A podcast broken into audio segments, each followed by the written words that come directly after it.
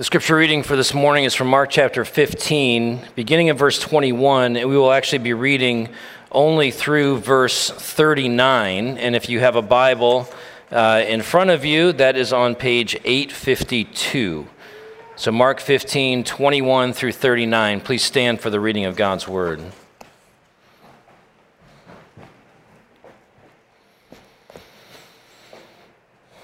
And they compelled a passerby, Simon of Cyrene, who was coming in from the country, the father of Alexander and Rufus, to carry his cross. And they brought him to the place called Golgotha, which means place of a skull.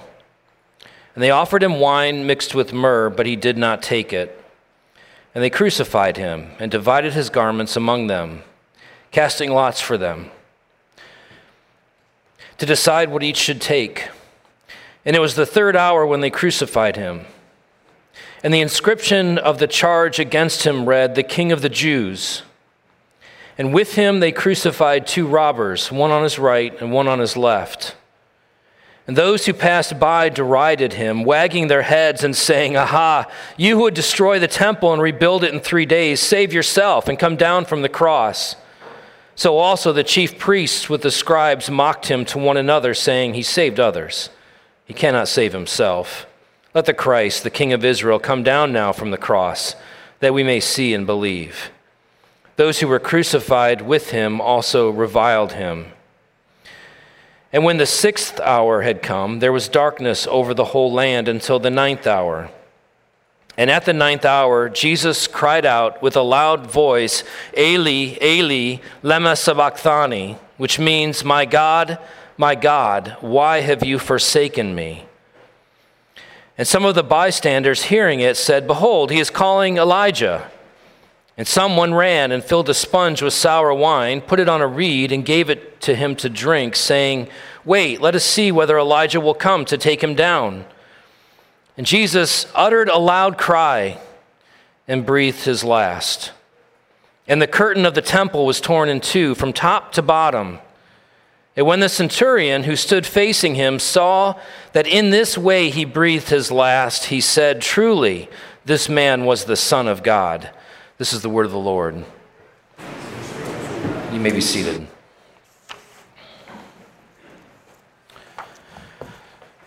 Well, last week we considered the trial before Pilate, in which, at the conclusion of that trial, if you could call it that, uh, Pilate essentially threw his, well, did literally wash his hands of Jesus and say, I'm not responsible for this man's death, gave it over to the will of the crowd to make that decision, and then gave over Jesus, of course, to be crucified.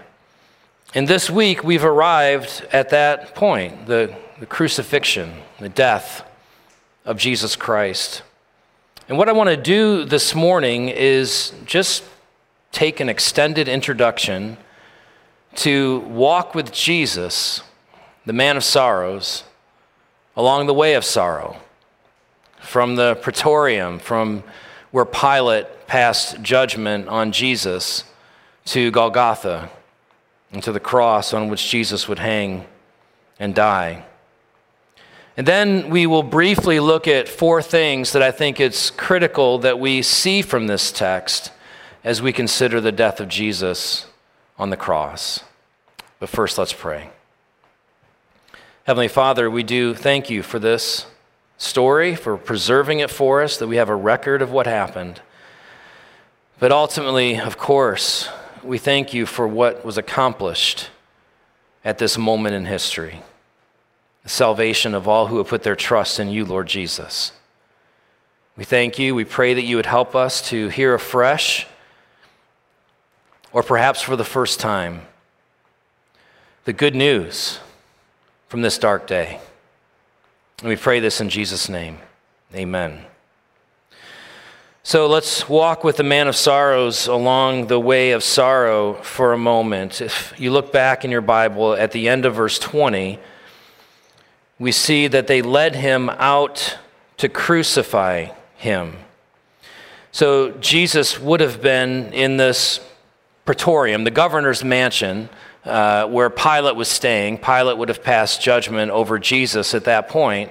And when Pilate delivered Jesus over to be crucified, he would have had at that point the crossbeam uh, bound to him. The crossbeam, of course, the part of the cross that uh, hung parallel to the ground.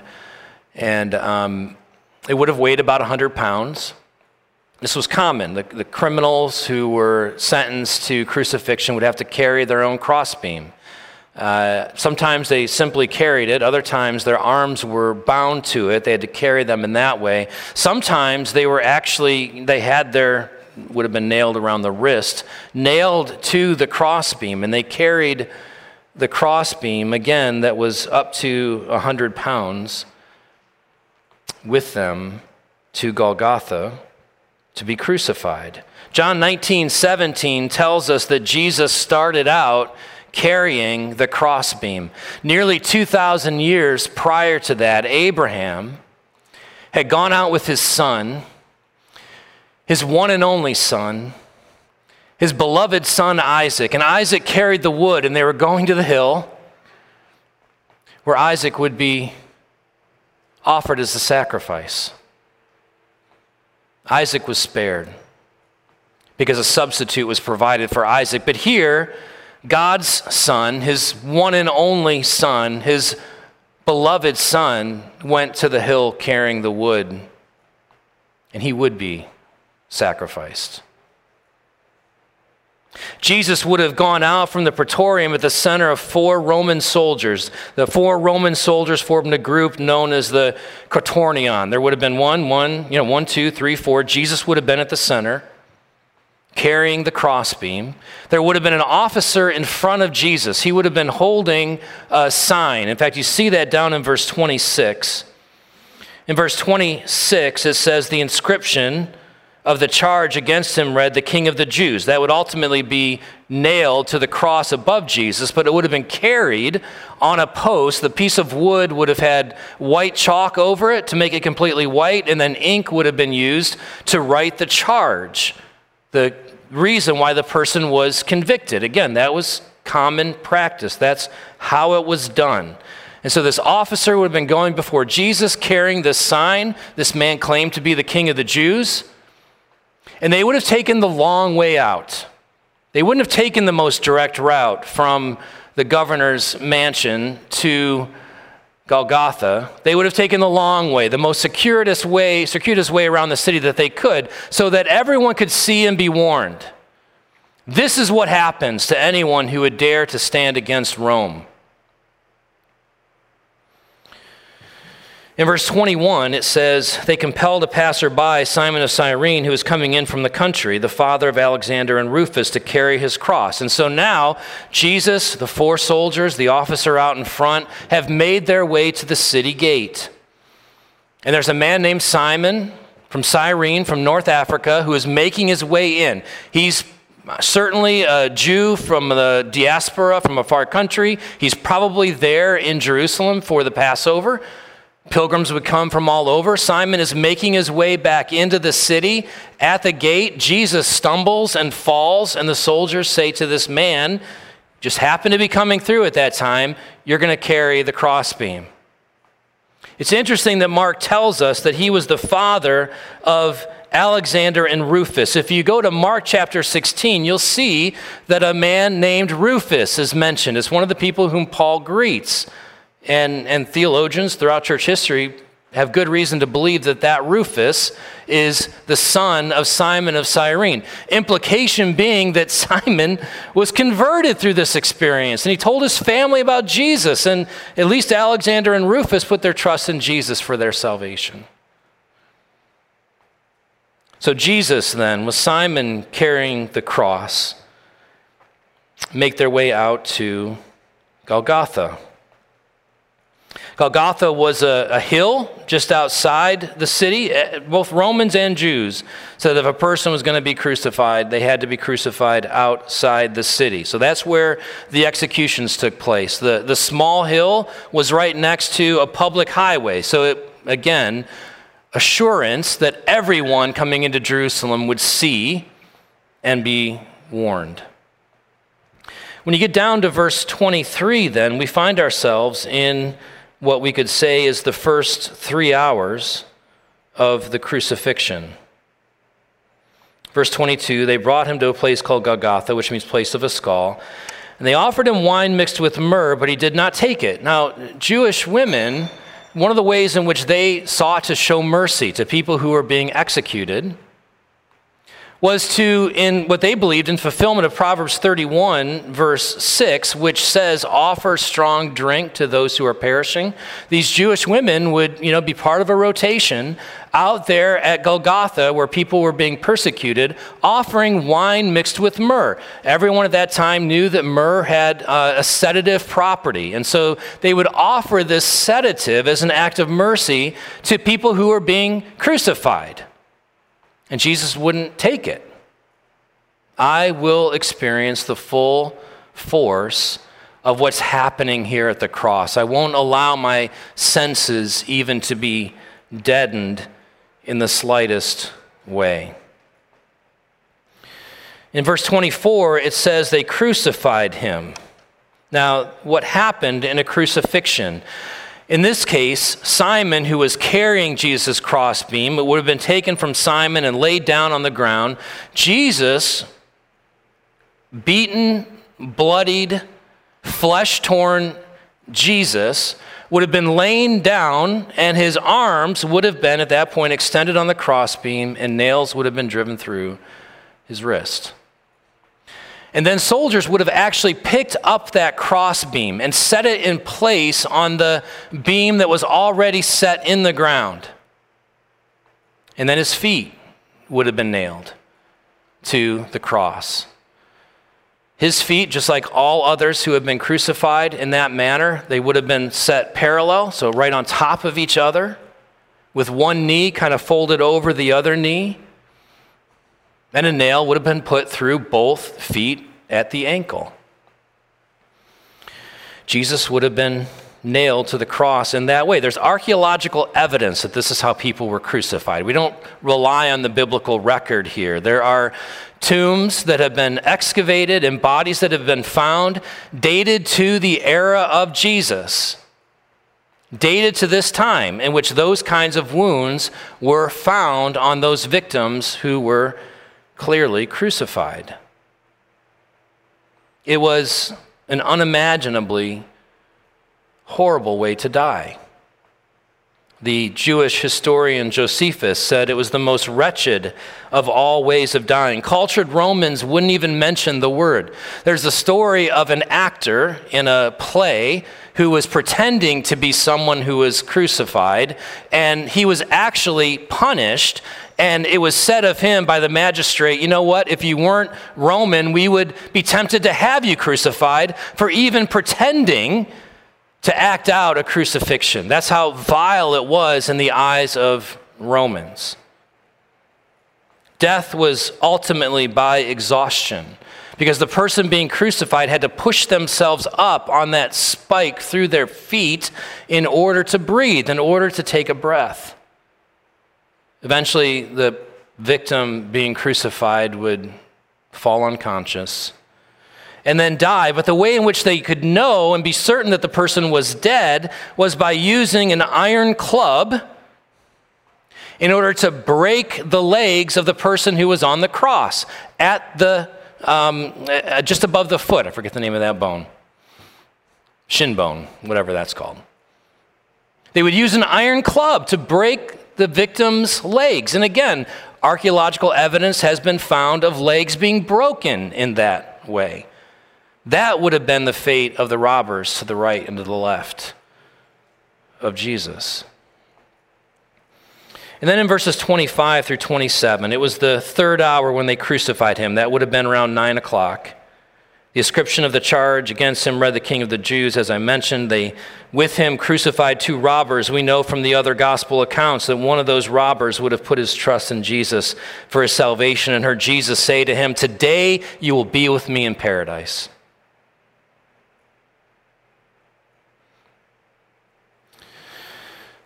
So that's our introduction. We're with Jesus, the man of sorrows at the place of his crucifixion. And there's four things I want us to consider briefly from the rest of the story.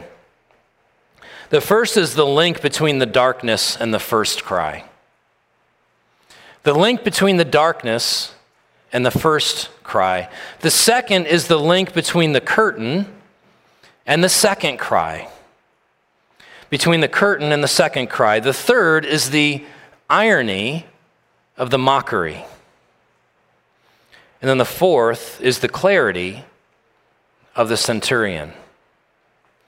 So, first, the link between the darkness and the first cry. We see this in verses 33 and 34. And when the sixth hour, that's noon, had come, there was darkness over the whole land until the ninth hour. That would have been 3 p.m. And at the ninth hour, Jesus cried out with a loud voice, Eli, Eli, lema sabachthani, which means, My God, my God, why have you forsaken me?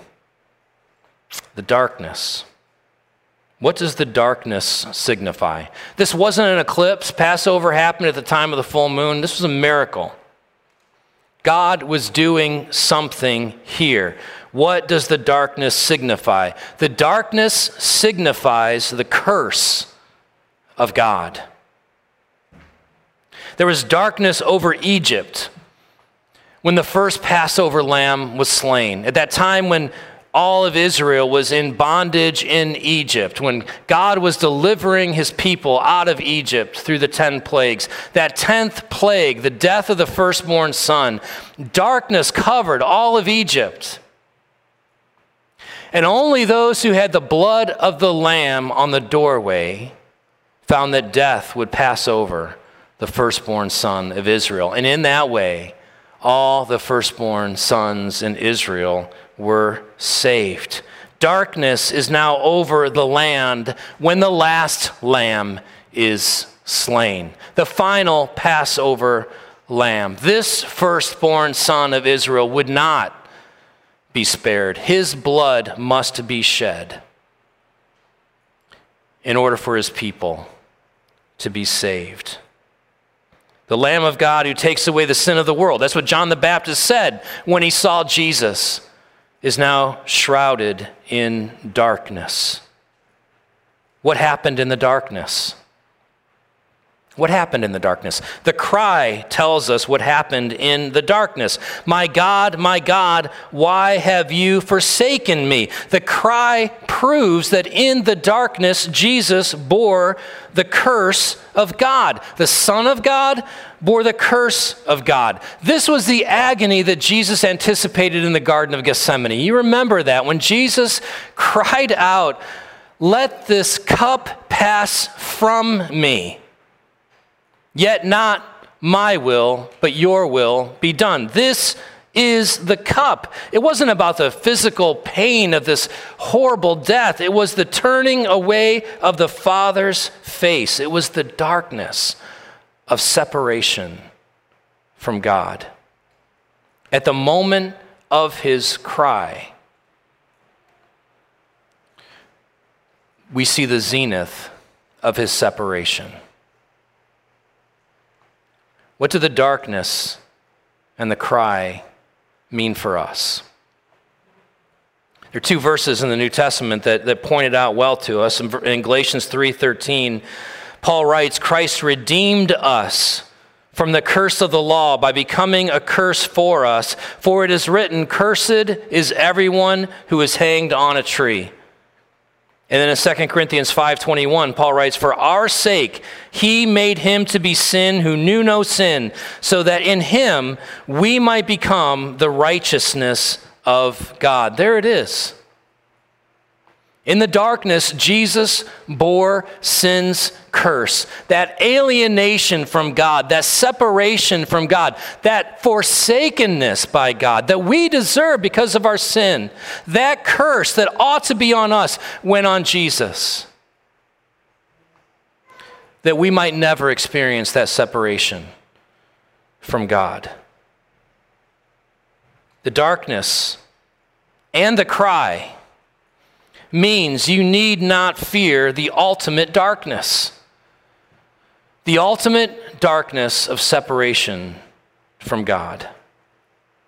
Second, the leak, link between the second cry and the curtain.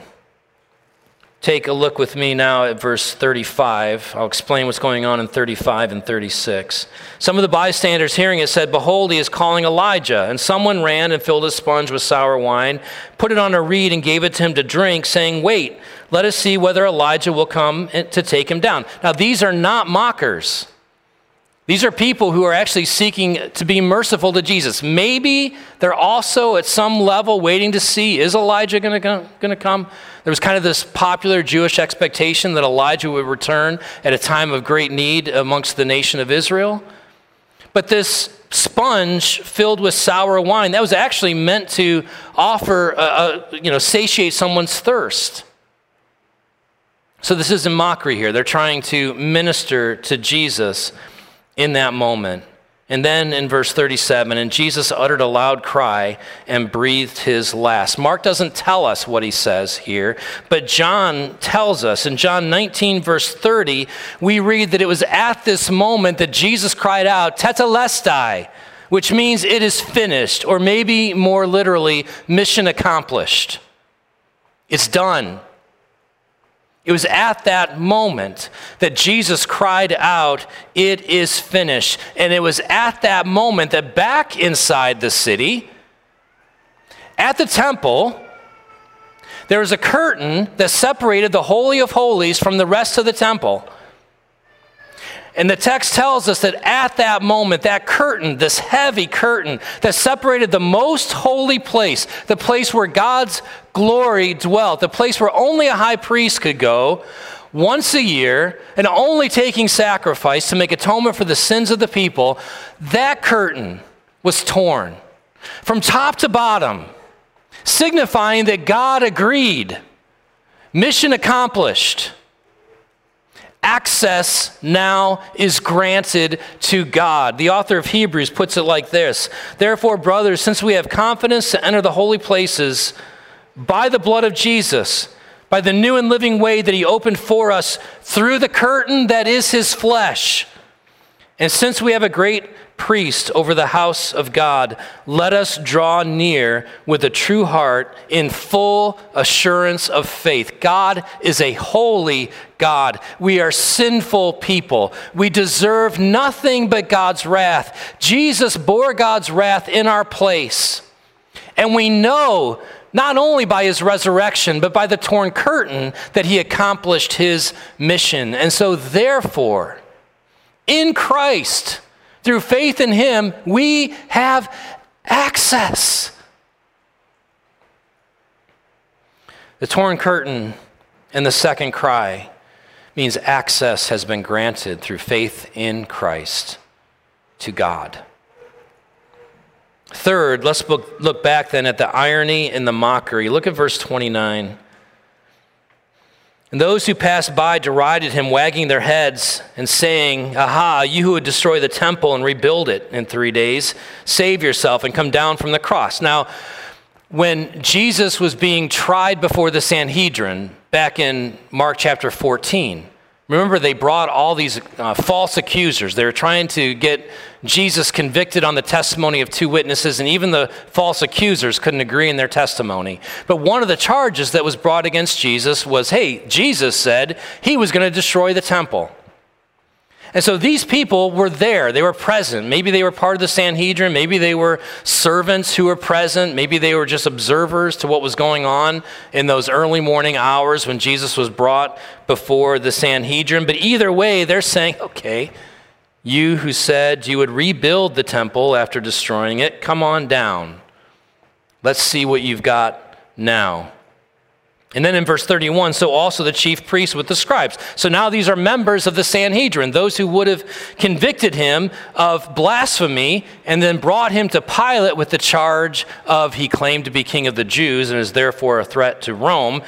They are saying in verse 31 to themselves, He cannot save himself. Let the Christ, the King of Israel, come down now from the cross that we may see and believe. They laughed and they mocked because he could not come down. The irony, of course, is that he could have come down.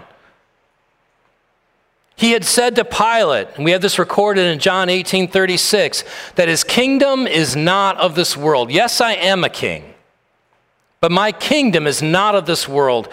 When he was betrayed, he had said to one of the disciples that he could call down 12 legions of angels to deliver him. He could have come down. He would not come down. He would not come down in love. He would not come down until the ransom was paid. Mark 10:45 Jesus said, "I came not to be served, but to serve and to give my life as a ransom for many. That's happening here. Jesus would not come down until tetelestai. He would not come down until the ransom had been paid. The temple. They mocked him for saying that he would destroy the temple. His body was the temple. It was in him that people would meet with God. He wasn't speaking of the physical temple. He was talking about his own body when he said, Destroy this temple, and I will raise it up in three days.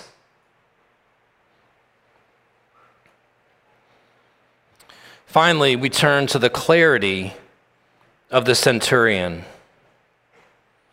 Verse 39 says, And when the centurion who stood facing him saw that in this way he breathed his last, he said, Truly, this man was the Son of God. This centurion, this Roman soldier, who would have been perhaps the one leading the way along the way of sorrows to Golgotha, this soldier who would have witnessed, overseen countless crucifixions, marveled at the way in which Jesus breathed his last. He did not slip into unconsciousness he raised himself up on his feet. He shouted Tetelestai, and then he breathed his last. And he said, Surely this man was the Son of God. We started studying Mark's gospel about 18 months ago. Mark told us in chapter 1, verse 1, where we were headed the gospel of Jesus Christ, the Son of God. And now somebody's got it. This is the first time in Mark's gospel that somebody says, the Son of God. He's been called the Messiah. He's been called the Lamb of God. He's been called all manner of things. He's been called demon possessed by the scribes and the Pharisees. But here's a Roman centurion of all people who says, Surely this man was the Son of God. Clarity. Clarity. Have you experience that kind of clarity with respect, with respect to the Son of God? Have you? Look closer to what's happening here. Look closer to the claims of Christianity. Consider what this is all about. If you're here, if you're watching on the live stream, if you watch this years from now, who knows? Consider the claims of Christ. Don't let this pass by. Next week, when we come back, I'm going to show how this passage what we've just talked about, but especially the resurrection of Jesus Christ at the beginning of chapter 16, is unlike any other religion in the world, and it cannot be made up because no one would ever write the story this way if it were a myth or a legend. And not only that, but all throughout this passage that I read this morning, there are time and again scripture being fulfilled from Psalm 22, from Psalm 69, from Isaiah 53. These things that were written 700 years and more prior to that are coming true here. Seek clarity concerning ultimate matters. Consider the claims of Jesus Christ. Don't look away. Don't look away. Pick up a book like Tim Keller's The Reason for God or Making Sense of God. Grab a Bible if you're here. Take one with you. If not, buy one. Just pray. God, I don't know who you are, if you exist, but I'm hearing these things in this sermon right now. If you are real, help me believe. Do not look away. Put your hope in Jesus Christ for your salvation. One of the great joys of preaching through Mark's gospel has been doing it in conjunction with our church plant, New City Fellowship in Beechwood. Uh, Pastor Chris and Pastor Alex and I have, have met each week, depending on who is preaching, to go over the text and talk about where we felt like we were headed, making sure we understand what's there. And this past week, I met with uh, Pastor Alex, and he said something that just was so true. He said, You know what? The low point is the high point. He's so right. The low point for Jesus, his excruciating, literally, death on a cross, was the low point. But it was also the high point. Jesus said, Unless I am lifted up, and by that he was talking about his manner of death, the cross. Unless I am lifted up, people will not be saved. By my lifting up, people will be drawn to me. Jesus said in John, he's praying to God, and he said, Now, God, is the time for your name to be glorified. Now is the hour. This is the hour. The low point for Jesus, so it seemed was in fact the high point. And if your trust is in Jesus Christ, your low point will be your high point as well. Your low point is your death. Death is coming for us all. And apart from Christ, it will be a low point. But for those who have put their trust in Jesus Christ, your low point will be your high point as well.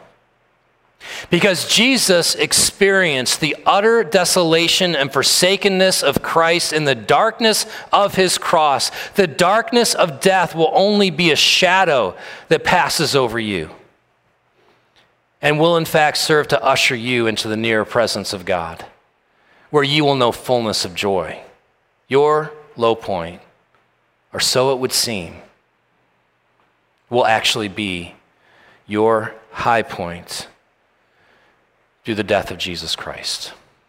Let's pray.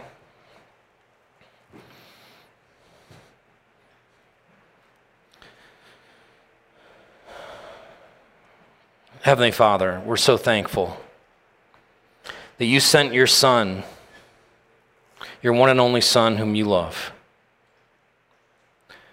to live the life that we could not live, a life of perfect obedience to you. Only those with clean hands and a pure heart can stand before you, and only Jesus had that.